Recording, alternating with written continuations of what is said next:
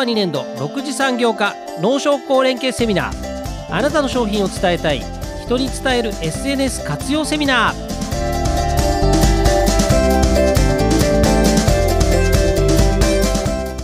こんにちは。ナビゲーターのダラズ FM 代表の富田です。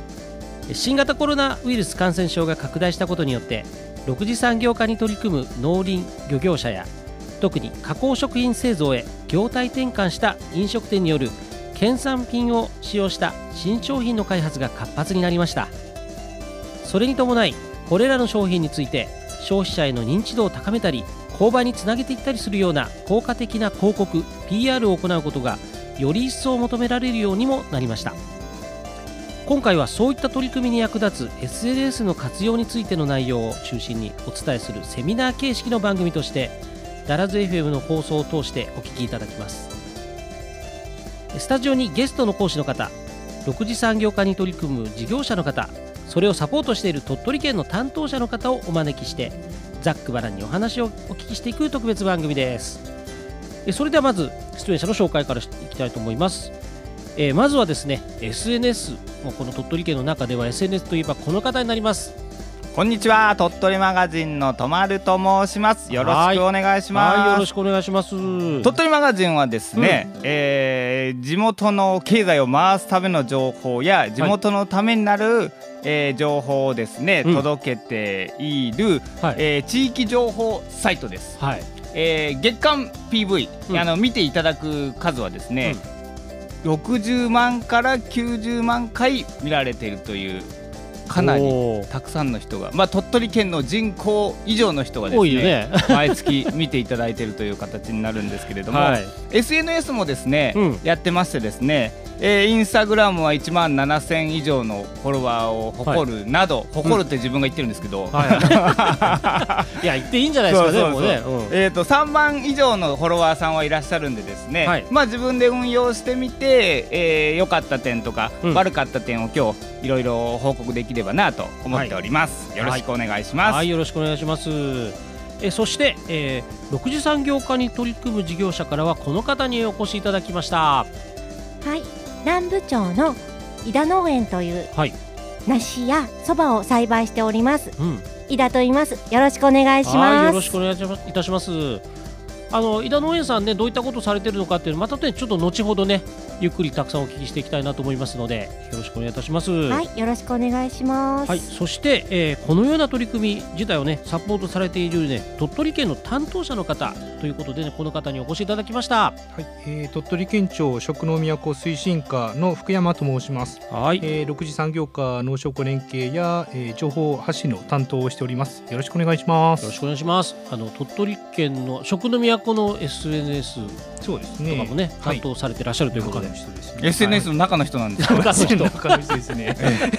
あ 名前言わなければよかった。会えるとは。はい、はい、ということでね、はい、えー、今日この、えー、3人のゲストの方そしてあの私ダラゼヒの富この4人でね、えー、進めていきたいなと思います。それでは皆さんよろしくお願いいたします、よろしくお願いします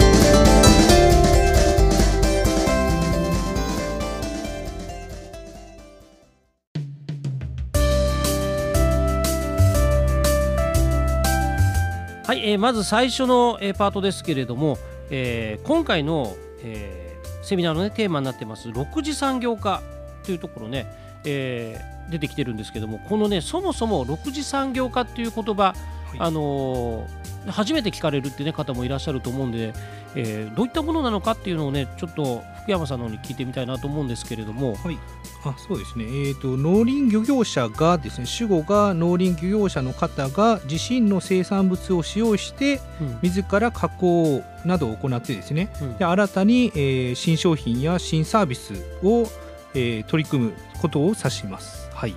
えじゃあつまりその米農家さんがそれを使って味噌を作ったり、はい、おにぎりを作って売ったりみたいなそんなイメージでそうですね。なので前提としては自分で作った生産物、うん、農林水産物を使って加工する。それを販売するっていうことをあの6時間というふうに言いますね。はいそうですね、うん、ややはり、まあ、あの生き物のその生き物を扱ってるんであの天候だとかそういったところに左右されてやすいわけですね。うん、で、まあ、加工品とかそういった飲食店をされることになると、まあ、年間通して収入が得られる機会が伸びますんでというところで6次産業化をまあ進行しているのでそういった意味合いになってます。はい、これちなみに6次の源あの語源っていうのはあれですか一次産業？はい。かけるはい。一次産業がまあ生生産はいそうですね。で二次産業が加工。加工。で三次産業がサービス業なり販売。でそれで掛け算ですね。一かける二かける三。まあたしえまあどれかがなくなったらゼロになるっていうことですかね。はい、なるほど。掛け算で六次産業なんで一たす二たす三っていう人もいますから。ね。それでもそうかどっちにもなるんだ。い。ろんな説がなるほどなるほど。まあそれで六次産業かっていうねあの言葉があるんですけれども、であの今日ねあの井田農園さんお越しいただいてるんですけれども、井田農園さんがこの六次産業化っていう視点で言うと、まあどういった取り組みというか商品扱ってらっしゃるんですか？そうですね。メインで梨柿ブルーベリーなどを作ってるんですが、はい、6次産業のメインとしてはそばですね。そば。はい。そば、うん、の栽培を約3ヘクタール。はい。三ヘクタール。そうですね。えっと一万坪ぐらい。すごい。想像できないぐらい。はい。そのそばを栽培からせえっ、ー、と製麺製粉ですね。うん、それをして、えっと、あとは宝吉町の方で飲食店で提供しております。宝吉町にありますもんね有名な伊賀農園さんっていう。食食堂というかね、はい、レストラン。はい。蕎麦屋さん。他にはその蕎麦以外にも扱ってらっしゃるんですか？そうですね。ブルーベリー。ブルーベリーを加工したジャムなどを、うん、はい、はい、アスパルさんとか、うん、そうですね。あとはホックホックスーパーのホックはい。とかあとマルゴーさんとかに置かせていただいております。あの打ち合わせの時にねちょっとちらっとお聞きしてたんですけどあのお蕎麦食べに行くとあの年がら年中梨が出てくるとか、はい、デザートにあの梨をつけさせていただいてるんですけど、うん、うちの方があの氷温庫と言いまして、はい、0度以下なんですが凍らないといったちょっと特別な貯蔵庫に貯蔵しておりますので、うん、年がら年中一年中梨を食べることができます。だから今の春の季節に行っても、うん、梨が出てくるんですよ、はい、定食と一緒に、はい、結構びっくりですよねうん。ね、いやいや嬉しいですよ。秋にしかね梨ってなかなか食べれないと思うんですけど、うん、こういった他の季節にも食べれるってね嬉しいですよね、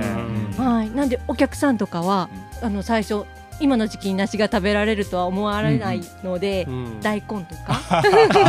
長芋とか はい漬物が出てきたかと思って食べたら甘かったってびっくりされたりもします。いやそうですよね。ねすごい。でまあそういったねこう商品取り組みをされてらっしゃるんですけれども、はい、今井田農園さんとして実際ねこれを消費者の方に伝える手段でどういったことあの手段を取られてたりとかされるんですか？はい。えっとそれこそインスタグラムを去年から始めまして、うんはい、23年前からフェイスブックをしてるんですけど、うん、なかなかこれがあの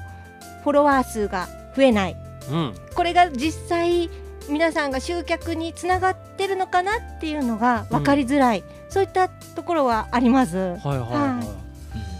いはい、あの最初はホームページとかから入られてるんですけど、ね。はい、でそこから今 SNS のメディアの方中心にっていう感じで、はい、うん。でまあ実際そのねやってらっしゃる中であのまあねいろんなお悩みがあると思うんですけれども、はい、まあ今日はねあのー、講師ということであの鳥取マガジンのね代表のとまるさん来てもらってるんですけども、どういったことをちょっと聞いてみたいなっていうところありますか？はいえーと、とにかくもう初めてのことだったので、うん、もうさっきお話しして笑われてしまったんですけど、ね、もうとにかくあのまずハッシュタグっていう言葉を知ったのも初めてつい最近で、うん、最初それこそあの伊田農園の「伊田」の言い方を思って。ハッシュタグを漢字の「伊田」と思ってたと。シャープ？伊田の「い」みたいな、はあ、それぐらいもうよちよち歩きで広告宣伝のことにはもう分からなくて。うんなので SNS を利用する上でまあダメなこと NG なことだったり、うん、それこそ不特定多数の方が閲覧できる環境なのでこれはやっちゃダメだよとか、うん、あと毎日毎日更新っていうのはした方がいいのか、うん、あとはその文章ですね。文章の長さただただ長く説明をしていけばいいのかなとかもうとにかくフォロワー数が増えるにはどうするか、うん、はい。こういったことがいろいろたくさん悩みはあります。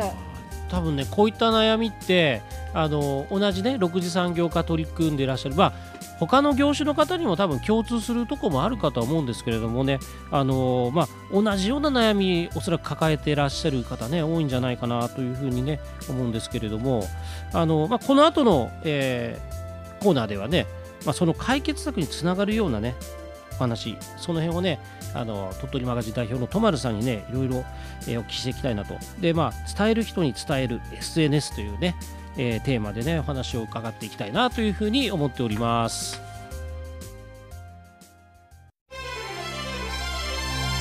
6次産業化農商工連携セミナー。あなたの商品を伝えたい。人に伝える SNS 活用セミナー。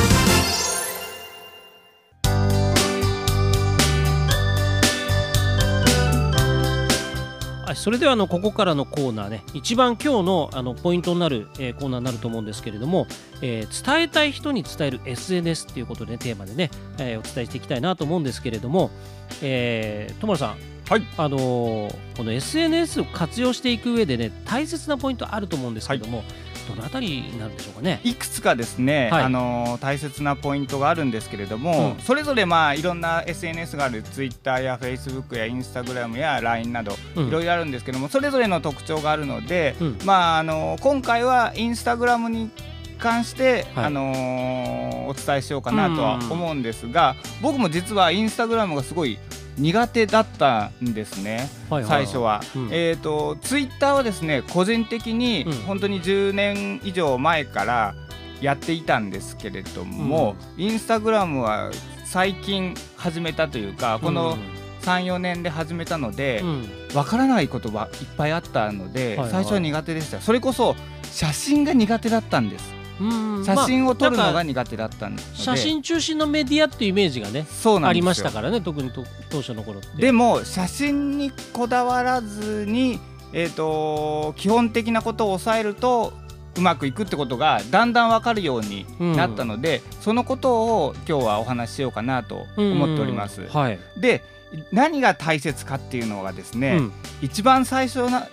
一番大切なのが、うん SNS を発信する目的を考えるっていうことがですね、うん、本当に基礎の基礎のことなんですけれども、うん、それが大事。目的。はい、うん、それがそそれが決まったら次誰に向けて書くのかっていうのがですね、それが大事、そしてどのような価値を、えー、どう届けるかっていう、この3つとか4つこれがですね、すごい大事なんですね。目的があって誰に向けてなのかどのような価値なのかそしてどう届けるのかっていうのが、うん、SNS でとっても大切なことになります、はい、そしてその1つ目なんですけれども、うん、目的。これが本当に大事です。目的もなく、えー、続けていくっていうのは結構難しくって、うん、この目的を一つですねあの椅子に座って机に向かって自分が SNS をやる目的は何なんだろうっていうのをですね、うん、考える時間をぜひ作ってほしいっていうのは思ってます、うん、あの今聞かれている方であの SNS 初心者なんだよこれから自分のことを発信していきたいなって思ってらっしゃる方たくさんいらっしゃると思うんですけれども、うん、まずですねこの自分がやる目的をですねしっかり整理して、えー、書いてみる、えー、それがですね一番大事なんじゃないかなっていうのは僕は思っております、うん、あのそもそもこれをやる目的は何なのかっていうのをですね、うん、一つ立ち返ってですね、うん、あの考えてほしいななんて思います。目的っていうのは、はい、まああの例えばその自分とこであの扱ってるこのサービスだったり商品だったりっていうものを伝えたいみたいな、はいはい、そういう具体的な設定まあ、井田農園さんであれば今のお蕎麦屋さんをやられてるこのお蕎麦屋さんのお店をもっといろんな人に知っていただきたいとか、うん、そういうことでいいと思います目的っていうのは。一つそれが決まればですねあとはいろんなパズルのピースを当てはめるかのように、どんどんどんどん次のことが分かってくるっていうのがあるのでですねじゃあ漠然としててもいいし、まあ、かなり絞った形でも、ね。はい、いずれにしてもそれをはっきりさせるそうです。はっきりさせれば、最後はそこに立ち返る、うん、自分が SNS で発信してあれ何だったっけって思った時に最後目的に立ち返るっていうところになると思うので、うん、ここをきちんと決めておくっていうのがすごく大切です。はい。何を伝えたいのかとか、うん、自分の事業は何なのかとか、うん、目的をそれらを考えながら目的を明確にするっていうことはですね、うん、あの分かってくる。あの大事です。で、はい、目的が分かればどんな人に向けてどのような価値を届けるのかっていうのが自然と分かってくるようになりますんで、うん、ぜひここはちょっとしっかりと考えていただきたいと思います。うん、まあ SNS を通じて自分が今何をやりたいのかとか事業とかそういうことも考えるなんていうんですかねきっかけになると思いますんで、うん、いいのかなと思ったりします。はい、でさっきの話の中でも出てきましたその誰に？そうそして次に大事なのが誰に向けて書くのかっていうのを、えー、考えるのがすごく大事です、はい、いわゆるターゲットを決めるっていうことになるんですけれども、うん。えー、ちょっと難しい言葉で言うとですね、うん、ペルソナを決めると言います。ペルソナ、はい、ペルソナっていうのはですね、はい、具体的な、うん、えー、自分の商品を使ってくれる利用者の、えー、像具体像を考える。例えば40歳男性。で趣味は野球。そして、えーと米子何々高校卒業とか本当に具体そんな細かいところまで。まあ、考えれば考えるほどいいんですけど、うん、そういう具体的な人を決めていく、うんはいはい、しかも一人じゃなくて何人か自分のお客さんはこんな人がなってほしいなっていうのを決めていく。ああだから、ね、年代も、まあ、ものによっては年代もバラバラ、はい、趣味思考もバラバラみたいな。はい先週ちょうど SNS の、えー、勉強会でお魚屋さんのえー、と方に教えたことがあります。SNS の使い方について、うん、その方とお話しした時は近所に住む、えー、主婦の方とか、はい、あと魚料理が好きな男性の方とか、うん、それとも県外の都会に住むプロの方、うん、飲食店の方とか、そういうふうな、えー、ペルソナいわゆる具体像を何個か決めてその人に発信するように SNS を書くと。そうすればですね月曜日は例えば主婦の方に向けて書こうとか、うん、火曜日は、えー、魚料理が好きな、えーと、男性に向けて書こうとか、うん、水曜日は通信販売で魚を買ってくれる、えー、料理人の方に書こうとか、うん、そういうあの分けることができるので例えばネタに困った時は今日はどの方に向けて書こうかなみたいなことを考えながら書くと書きやすいっていうのもありますし具体的なことが発信しやすいっていうのがあります。主婦って書けばえーと、この魚がいいんじゃないかこういう料理の仕方もありますよみたいな書き方もできますし、プロの方だったら新鮮ですとか安いですとか通販もやってますみたいなことも書けますんで、そういうことでペルソナいわゆる具体像を何個か決めておくっていうのはすごい大切です。なんかあれですねこう今ちょっとお話聞いてて思ったんですけど、うん、あのなんかトランプのカードみたく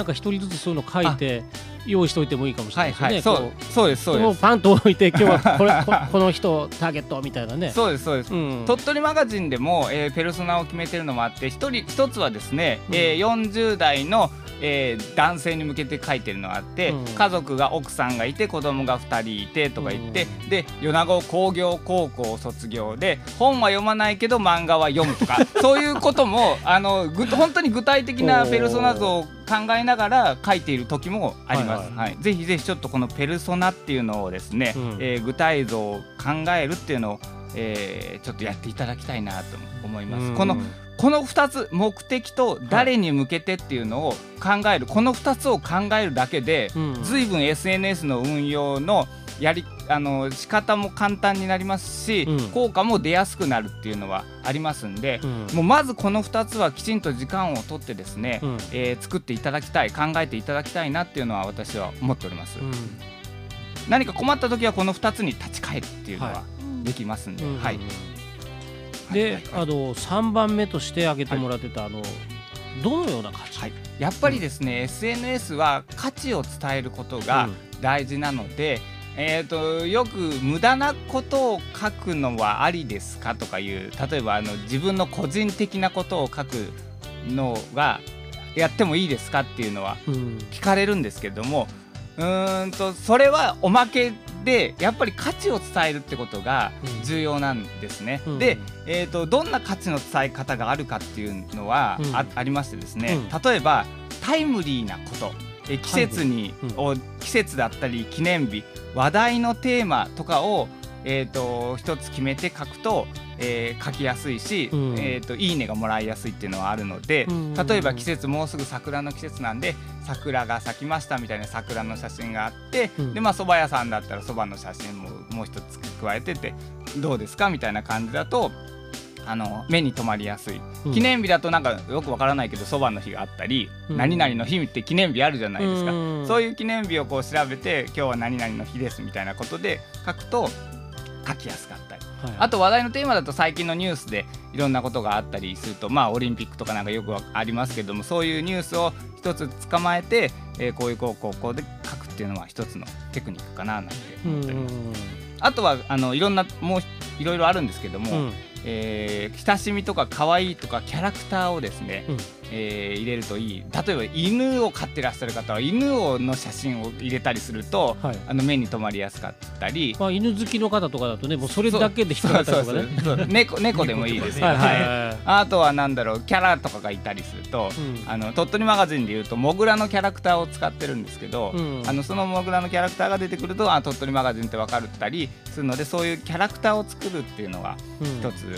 いいかもしれないですね。うん。あとその SNS の発信の方法で共感とか懐かしいとか感動するとか驚くとかいうのは一つの、えー、と SNS の発信の仕方として、えー方法としてあるんですけども例えばうん。懐かしいとかっていうのはよく昔よく使っていたなんだゲームとか、うん。あのファミコンとかいうのをこんなの使ってましたみたいなのを入れながらうん。あと自分の関係することを入れるとあの一ついいねがつきやすいっていうのはありますね。昔のキャラクターとかだったり昔の看板とかだったりっていうのは。あはい。見る側がやっぱりこう興味があることだったら止まりやすい。そこから入っていって自分のあのメインとなる業務とかに、えー、とつなげていくっていうのは一つ。あーだから入り口はちょっときっかけが違ったとしてもそうですそうですっていうところはいですよね、そういったところの,、あのチャンスも得られる可能性が出てくると。感動とかだったらうん。卒業式とか、そういうことも入れたりするのもいいかもしれないですね。うん。あとは役に立つとか豆知識とかっていうのはこの前の魚屋さんでは魚のさばき方であったり料理の仕方とか、この魚はどういうお魚でみたいなことを書いたりするっていうのは一つかもしれないですね。うん。あのそばだったらこういう風なやり方で作ってますとか梨の種類とかそば粉の種類とかそういういろいろあると思うんですけど。そうですね。うんちくとかうん。役に立つそれことをハッシュタグをつけてやるってことですか？それを文章に書いたりしてあとハッシュタグでもいいですけどそばの作り方とか魚のさばき方とかハッシュタグにつけてやると一ついいかもしれないですけど文章の書き方として一つあの役に立つ情報豆知識とかだったりうん。あのーまあそばを作る人だったら当たり前だけど普通の人は知らないみたいなこともたくさんあると思うんですんでね。作り方とかの中で。そういうのも書いてもいいかもしれないですね。うん。その中でキーワードになるのをハッシュタグにしてすればいいんですよね。そうですね。まあ、うんハッシュタグはいろんな方法でつければいいと思うんですけど、またちょっとハッシュタグは後でまた説明はしたいと思うんですけれども、そういって一つ一つハッシュタグをつけるっていうのは一つテクニックかもしれないですね。うんあとちょっと難易度は上がるんですけども、うんユーザー参加型で、えっ、と、ユーザーさん見てる方に質問をしたりですね、そういほううしたりするとですもういきなりレね、ベルが。ちょっとレベル上がったりするん見たこと。はあるけどやったことはないそうそうそう。ですやってみようたい具体的にはどどんな感じの？例えばですね、うんインスタグラムだとうんストーリーというのが作ストーリー。る、はいう。んあるんですけどそれでイエス・ノークエスチョンみたいなのができるんですね。これ例えばあのーなんだろう今日のい最後のデザートは梨がいいリンゴがいいどっちがいいみたいな感じでそうするとそこが入り口になってる。そうそうそうそうするとそれがリンゴとか梨とかうん。そういうふうに、まあ、今は例えばですけどできるので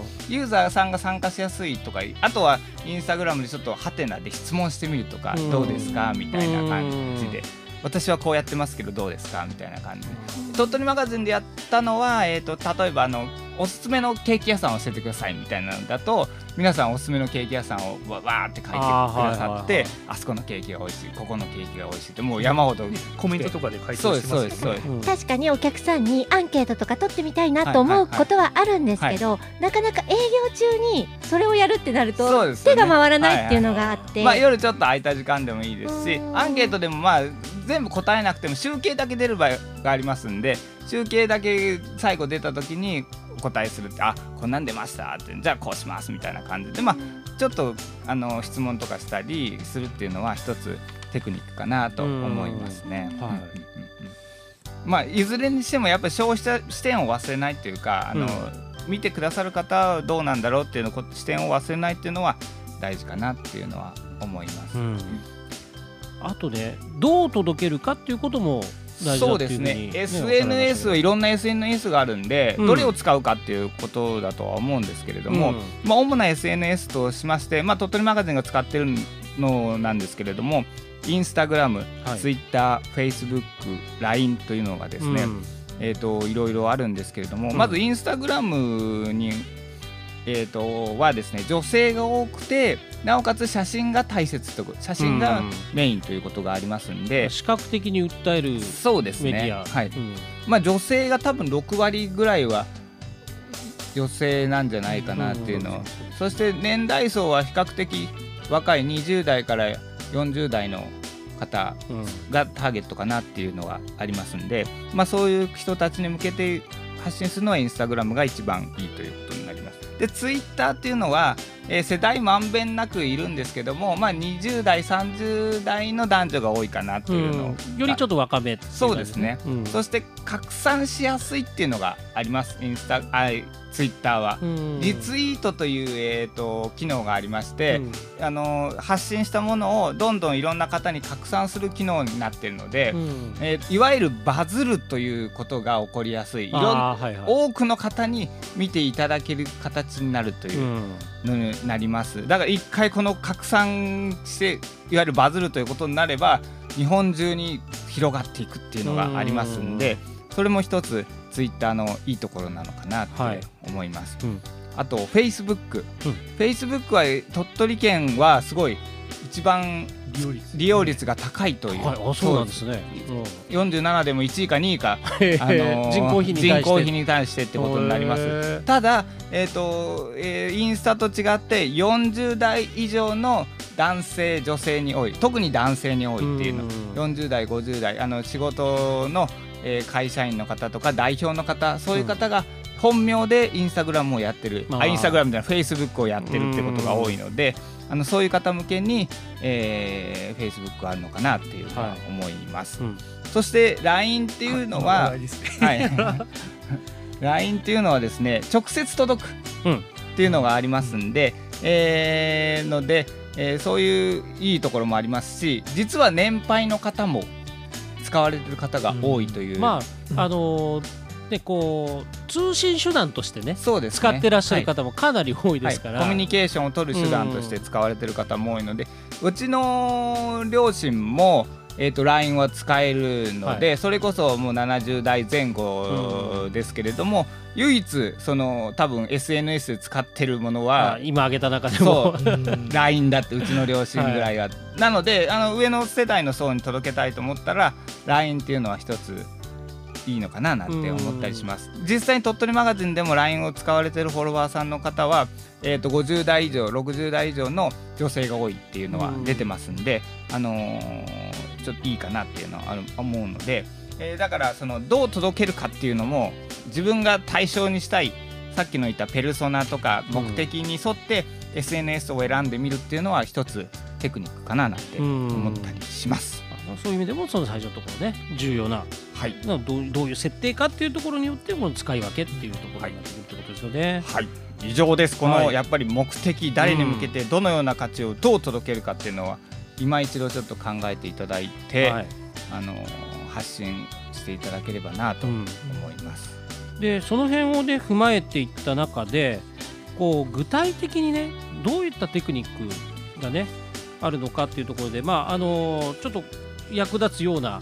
あのそんな具体的な事例とかねそういったところなんかもちょっとお聞きしていきたいななんていうふうに思うんですけれども、はいはい、うん、一番大事なのがインスタグラムで、うん、知ってほしい情報を記載するっていうのが、うん、これすごく大事です。それして皆さんやってらっしゃらないっていうのことがあるので、ぜひ。知ってほしい情報、はい。まず、まあ、載せてない。そう載せてないんですよ。名前とか住所とか営業時間とか電話とかウはい。ェブサイトとか、はい。あのプロフィールとかそういうのをですね、はい。載せてない方あがそうなの？多いんです今よ。今井田さん自分のチェックしてますそうそうそう。まずそれ書いてくださいって。まず確かにね、はい。すごく大事ですね営業こ時間とか休みの日とか、うん。あのそういうあの電話番号とかウェブサイトとかそういう基本的なことを書いて書いてよって本当だ。書いてない。書いてない。今まず今これで書いて皆さんチェックでいていいですか？あそう練習していいですか今帰ってから。してく書ださいいて書いてから。はいい。はやいでもあの例えば僕がレ普通の一般的なお客さんとして、うん。あじゃああそこの蕎麦屋さん行ってみようと思った時に、うん。インスタグラムで調べたりする時に、うん。あれ？今ちょっと10時半だけど今から行ったら11時にちょうど着くな11時にやってるかなって思った時に、はい。営業時間が書いてあればあじゃあ今から出ようちょっと行ってみようってありますけど、はいはい書いてない場合があるので。ね。そうですそうです。始まりもそうだけど終わりとかね。せっかくね行こうと思っても足が止まっちゃったりとかね。あと通信販売とかされてる場合もきちんと書かれないとやっぱり本当やって言ってるかやってないかわからないので、うん。そういう基本的な情報をきちんと書くっていうのがですね、うん。重要ですね。うん。でまた出てくるのがさっき言ったどういう人に届けるかっていうのを意識しながら書くとはい。いいですね。ペルソナってさっき言ったうん。そういうあのお客さんに向けてきちんと書くっていうのは問い合わせはこちら。あのい、えー通販はこちらみたいな感じで書くと、あそうか。逆逆にそこがもうのはっきりしてると載せなきゃいけんよなって思う。そうですそうですそうです。必然的にね。そうです、ん。お客さんだったら見るだからぜひぜひですねあのー知ってほしい情報はですね、書いてくださいと。はい。書きます。やります。お願いします。うんであとはもう具体的なインスタグラムの、はい。えー、とテクニックなんですけど、うん。まず最初にフォロワーさんが多いほどいいっていうのはそれは間違いです。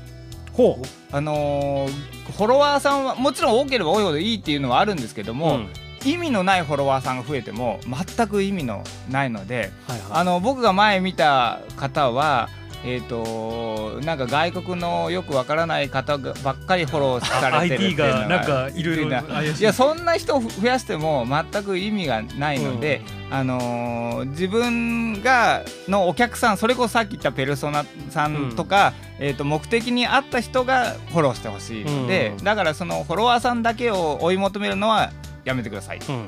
ただあのお客さんになってくるくれるフォロワーさんはどんどん増やした方がいいので自分から呼びかけた方がいいっていうのはあります。うん。でインスタグラムで呼びかけるのは、えー、と同業者やあのお客さんになってくれる人をフォローしてあげる。同業者を？あのそうですあそうです。ーなんか一見逆なような気がするんだけど。やっぱり同業者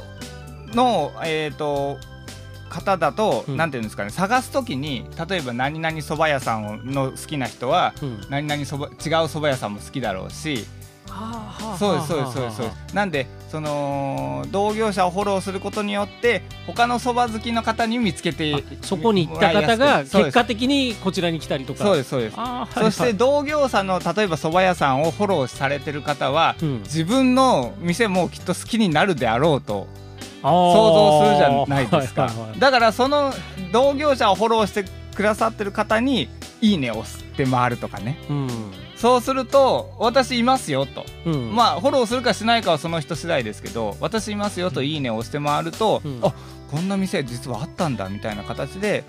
ファンがフォローしていただけるっていうことにもなるので「いますよいますよ」って「いいね」を押してあげるってはい。あのいいね回りとか僕は個人的に言ってるんですけど。いいね回り。そうそうそう あとはなんか関連することのことを書いてくださる方にコメントを入れてあげます、こんにちはみたいな、うん。あいいですねみたいな感じであのコメントを入れてあげ入れてあげるっていうのも積極的にやった方がいいかもしれないですね。うん。あの同業者や同じような商品を扱っている人や近所の場所のアカウントのフォロワーさんをフォローしたりいいねをしたりするっていうのは。いいねでいいんですか？フォローした方がいいんですか？えー、とどちらでも構いません。で一番気にされるのは、えー、とそういう方がフォローする数が多くてフォロワーさんが少ないっていうのはちょっとかっこ悪いってお言われる方もいらっしゃるんですよ。自分がフォローする方が1000なのにフォロワーさんが100しかいないっていうかとかっこ悪いっていう方もいらっしゃるんですけどもでもそんな僕は関係ないと思ってて、ねどんどんフォローしてあげたらいいと思います。どんどんいいねを。まあフォローするとちょっとハードルが高い場合はいいねを押すっていうのも一つのテクニックなので、まああのい最初はいいねでいいと思うんですけども、あのフォローもしてあげたい場合はもうどんどんフォローしてあげてください。うんはいそして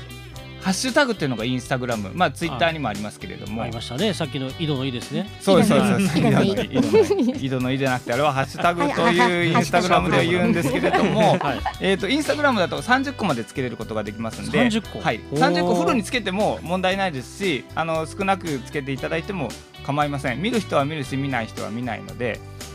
なんかでもなんかちょっとなんていうんですかね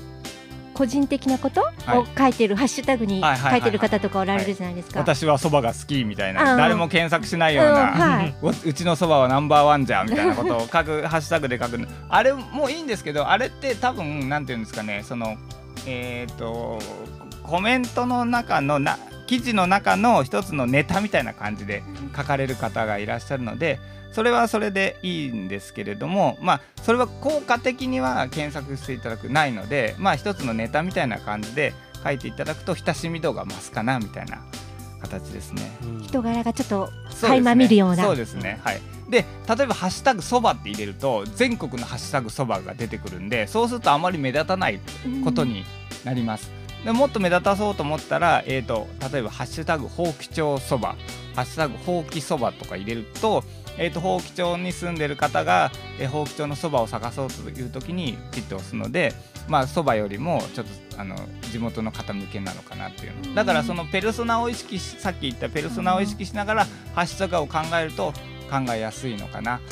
あとは参考にしたいのは同業他社さんとか、うん。えー同じ蕎麦屋さんを見たりとかそういうことをかん見るとあこういうハッシュタグもあるんだなみたいなこともあるのでまあ30個までつけれるんでまあ10個でも5個でも10個でもいいんですけどもとりあえずつけてみるっていうのはうん。一ついいかもしれないですね。はい。そしてあのー更新頻度うん。なんですけど、うん。えーっと何回でもいいです1日。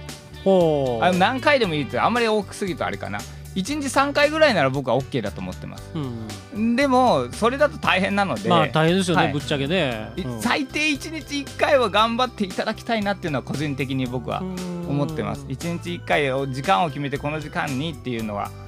あの続けることがとても大切なので、うん。例えばオープンしましただけでもとりあえず入れとくっていうのは一つ大あ今日やってるんだなとか思ったりするのでそれは一つ大事なのかなって思います、さらにまあそそれプラスアルファでいろいろ考えれたら最高ですねっていうことなので、うん。とりあえず1日1回続けてみるっていうのが、はあのいいのかなっていうのを思います。うん。まあ、イベントや記念日なんかは特にあのああらかじめ考えとくっていうのは一つの作戦ですよね、うん。そのその場で考えるんじゃなくて夜のうちに考えといて次の日発信するとか、うん。その1週間の休みの日にちょっと1個か2個貯めとくとかそういうことが大事ですね。あとあの、えーインスタってねあの写真が大事っていう話されてたじゃないですか、そういう意味でその写真のこうなんかこう撮り方とかのコツみたいなのってあったりするんですか、えー、と上げ方の、そうですね、うん。はっきりくっきりっていうのを意識されるとインスタグラムはいいです、あのぼやーっとした感じじゃなくて、うん。えー、と今いろんなソフトがねあの加工ソフトがあるんでそれを使いながらはっきりくっきりとした写真を意識するっていうのとインスタグラムって正方形まあいろんなな長方形でもくれるんですあの出せるんですけども、うん。正方形がメインなので正方形を意識したりするといい写真あの映える写真っていうんですかねいわゆる作りやすいかなっていうのも思思います。特に飯田農園さんはあの商品があるのでそれを毎日あげるだけでも違うと思います。やっぱでもなかなか難しいですかね。さっきその今開店しましたとか、そんなんでもいいから最低1日1回っておっしゃったじゃないですか、なんかとにかく「いいね」って押してもらえるようなうん。投稿を意識して写真を撮ってたんですよ、はいはいはい。だから「いいね」って押してもらえないだろうなと思ったらなんかあの「まあいっか」みたいな、そうですそうですそうです。さい最初はそれでいいと思いますいいんですか、はいはい。うん。でも伊田農園さんはですねいいねがつきやすいです。なぜならその商品があるから毎日定食とかでいろいろはい。出るじゃないですか、はい。そのそばの写真を写真撮ってその正方形を意識してシンプルにあの出すだけでやっぱり食っていうのはいいねがつきやすいので、うんいいと思います。だから毎日出た商品をこうパシャッと取らせてもらってあの出す前にもう一瞬パシッと取って出すとか それそれかあとは、えー、と他の方でまかないを取ってる方もいらっしゃいました。見たことあります。まかないを。まかないの場合商品だとうん。なかなか時間が取れないので、うん。あのお客さんに提供しなきゃいけないから取れないですけどまかないならもうこう自分でアングルを考えながら練習として もうできるじゃないしかもですか。食べるわけだから必ず取るわけだそうそうそうそうあ作ってるわけだし。そうそうそう、はいはい。それを出してる方もいらっしゃるんでちょっと考えていただきたいなと思いますんで。それでまかないを食べさせてもらえませんかとか。まあでも裏メニューでね出てくるかもしれない。だからまあでもそれがね人気商品になるんだったら商品すればいいわけですもんね。でも確かにそういうのがあります。うんですよね。うちもはい。あとまああの提供する梨とかなら別に時間をかけて取れそうじゃないですか、そういうのななら絶対いいので、うんあのまあパシャッと食べ物とかだとそう映えやすいっていうかあのいいねがつきやすいんでちょっと今までの見てあんまりなかったので井田農園さんの場合は、はい。それを考えてやるといいかもしれないですね。あのーここまで井田さんお話聞いた中であの、まあ、最初にいろいろこう質問こんなこと聞いてみたいなってことあったと思うんですけど、ちょっとこの辺聞いてみたいなってことないですか、もう本当に初心者なので、うん。これダメだよみたいな。あ。ダメだよっていうのは、まあ、基本的な、えー、と人間として をまず考えていただくのが一つなんですけど、はい。例えば悪口だったり、はい。嘘だったりっていうのはダメですし、はい。あとは、えー、と個人情報に関することっていうのはやっぱり、あーそう例えばお客さんを取っては許可も得ずっていうのはちょっと難しいですし、はいあと一番やりやすいのは車とかですね。まあ、ナンバーとかを消すとかうんそういうのは必要かもしれないです。すぐ車種とかでもうん。田舎だと特定された。あ お前あそこのお前の車あそこに止まっとったでとか言われたりするのでだからそういうこと方もいらっしゃるのでお客さんを取るときは気をつけた方がいいっていうのはあります。他になんかありますかね？福山さんなんか NG みたいな。やっぱ個人情報が一番気をつけた方がいいやっぱりですかね。個人情報なり、まあ、あと一番厳しいのはその生産のところで生産面でたたまになんかそのここのなんかな生産工程はあのオープンにしちゃいけないっていうのとかあのなハサップとかこれから取らないといいあハサップを取らないといけないじゃないですか、はいそういったところでカメラが入るのはちょっとっていうのとかが衛生上の問題とかもあるかもしれないんで。やっぱりそうそういったなんですかねもうどんどん割り乗りしちゃってバンバン写真撮ったんだけどそれがあの実は、ね、いけないことだったっていうのもあるかもしれないんでやっぱりそれはやっぱり食品を扱う事業者としての,、あのところは踏まえながらあの SNS を活用するっていうのが必要なんでしょうね。なるほどなで、えー文章の最適な長さなんですけどインスタに関しては長くても構いません。あの読む方はたくさん読みますし、うん。読まない方はもう読まないので、で、えー、とただい最初の文章なんていうんですかね長くしても自分が伝えたいことは一番上の方に持ってきて、えー最初の23行読んだだけで OK にするみたいな。自分が伝えたいことは一番上の方に書くっていうのは。あとはダラダラダラっと書いていただいても読む人は読みますし、うん。まあ、読まない人はもうスルーなので重要なことは一番上に書けとはい。また何かありましたら、まあ、鳥取マガジン宛てにあのメッセージをいただければ私が答えますんで。そうですね。あのこれお聞きの方もね、はい。あのぜひ気になることがあったらねお送りいただけたらと思いますすんでねね。はい。はい。SNS いいろいろやってますんで、はい。ぜひぜひコメントください。はいということでここのコーナーでは伝えたい人に伝える SNS ということをテーマにお話をさせていただきました。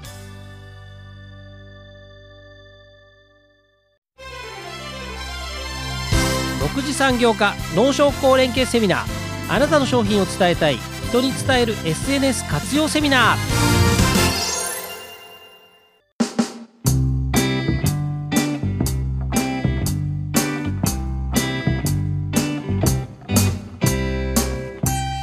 はい、えーここからのコーナーは、えーメディアとねどう上手に関わっていけるのか。でそれがまあ SNS を活用することでどうねつながっていくのかっていうようなところをねお話しさせていただきたいなと思うんですけれどもちょっとね話ずれるかもなんですけどあの井田さんあの、はい。メディアの方がはい。取材に来られたこととかって、そうですね。それこそあのほのまるさんとかが、はい中海テレビで、うん、はい秋の麺特集みたいなんだでしたかね、うん。はいそれで食べに来ていただいたことがあります、はい、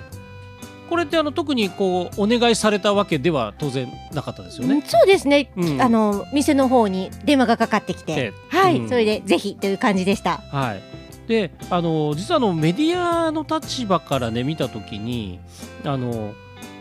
メディアもねやはりこのいろんな情報街の情報だったりあの実際自分のメディアに興味を示してねこうアクセスしてくれる、えー方々に対してやっぱり面白い情報を提供したいっていうのを皆さん思っていらっしゃる。でその中でやっぱり何かしらでこう作り手、まあ、人間が作ることですからやはり情報をどっかからやっぱり集めてきてるっていうのが実際なんですよね。であの先ほどの、まあ、中海テレビさんのね取材だったと思うんですけれどもおそらくその方も何かしらそのきっかけとしてはあの SNS なのか何か何で情報をねあの元かはちょっとわからないんですけれども何かの情報をもとにあここにお蕎麦屋さんがあるんだなあ美味しそうなお蕎麦作ってらっしゃるなじゃあちょっと行ってみようかなっていうことでおそらくアクセスされてきたじゃないかなと思うんですけれどもあのここでねあの、その情報の出し方、まあ、メディアの立場からした時に大きく分けるとね2種類あって先ほどのような取材でこう実際メディアでもって紹介してもらえることっていうのがねあのパブリシティと言われるもの、えー一般的にね。これはもう公共的な情報としてこうあの伝えていくもの。それとあのもう一つメディアから同じように情報発信する中においては広告っていうもの。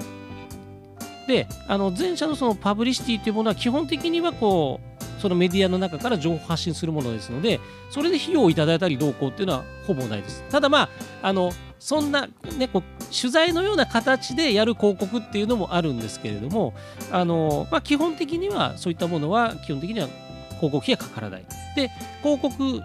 まあ、CM、まあ、ラジオでいうところで CM だったりあの鳥取マガジンで言えば例えばあの広告記事を書いてもらうみたいなことになってくるとそれはもう広告という形で当然有料になってくる。であので有料のものをまあ我々はまあそのまたこうメディアを運営していく上ではまあ広告費がね元になってたりということもあるのであのそういう面ではその広告費こあの使っていただくってことは大事なところにもなってきますしそのメディアの大小によってあの広告費っていうのも様々だ、であのでまあ実際その広告を使えればいいんですけども、まあ、先ほど言ったようにお金はかかってくるので、まあ、その中でうまくね使っていくためにはやはりまあさっきのようなあの、えー取材に来てもらうそういったことのねきっかけが増えていく方が、まあ、あの事業者さんにとってもね多分ありがたいことじゃないかなと。うん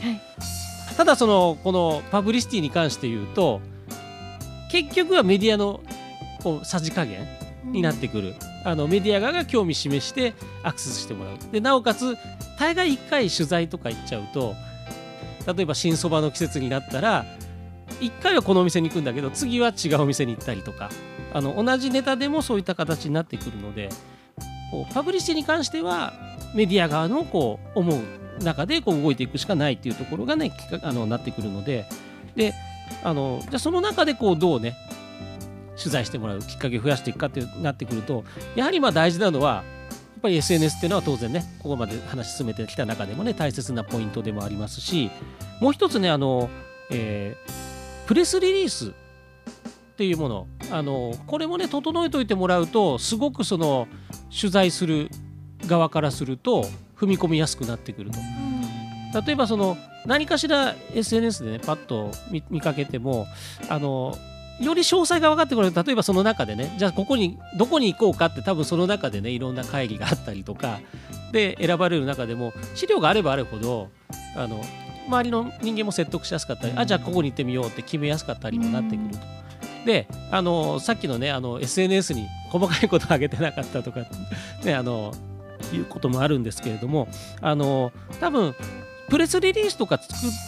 ちゃんと作ってくれてると多分ねそういうとこ載せなきゃなっていう多分意識ってね出るんじゃないかな。だし例えば何かしらそういうアクセスがあった時にあのさっとこうあのあこのこの資料ありますんでこれご覧いただいて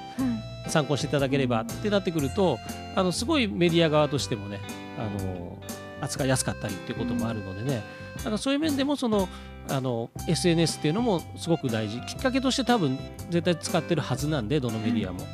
えーまあそういったところは大事だしあのぜひそのプレスリリースっていうものをしっかり整えておいていただきたいなというふうに。なんか新商品とかが出た時に、うん。なんか A41 枚にまとめとくとかそういう感じでもいいね。あもう全然そんなんで、で、うんいいと思うし、うん。でそれがさっきのね例えばインスタじゃないですけど、あの例えば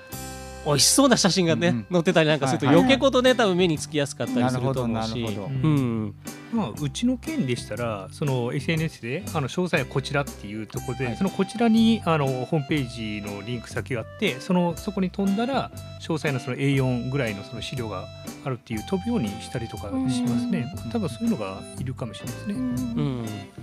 まあぜひねそのそういった形でそのパブリシティをうまく活用するためにもそういったとも整えておいてもらいたいですしあの、まあ、時にはやはりこうここぞという時にはしっかりと広告を使っていただくっていうことも考えていただく。でその中においてはさっきのあの、ね、ターゲットをはっきりさせるっていう多分この広告に至っては余計こと多分大事になってくるところで、あのね、無尽蔵に打ち出の小槌のようにね広告費が出てくるわけじゃないですから。その中でいかに効率よく使うっていくためにはっていうのはやっぱりどこに対してとかっていうねその同じような視点っていうのは多分大事になってくると思うので、あの同じように SNS を作るように同じような視点でやっぱり考えておいていただけるといいんじゃないかなというふうには思いますね。相談ください広告についても。はい、これね、あの我々ダラズ FM も鳥取マガジンもね、あの広告媒体でございますから、はい。はい、ぜひ。ぜひね、ご活用いただけたらと思います。まあ、そういったご相談なんかもね、それぞれ、あの、受け付けてもおりますのでね。はい。というところで、えーぜひ、あの、メディアともね、うまく関わっていただくためにも。SNS というものをね、大事に活用していただけたらというふうに思います。ということで、このコーナーをまとめさせていただきたいと思います。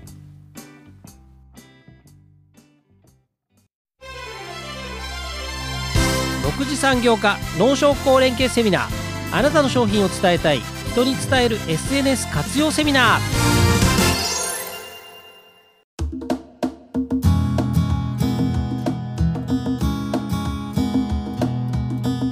えーそれでは最後のパートになるんですけれども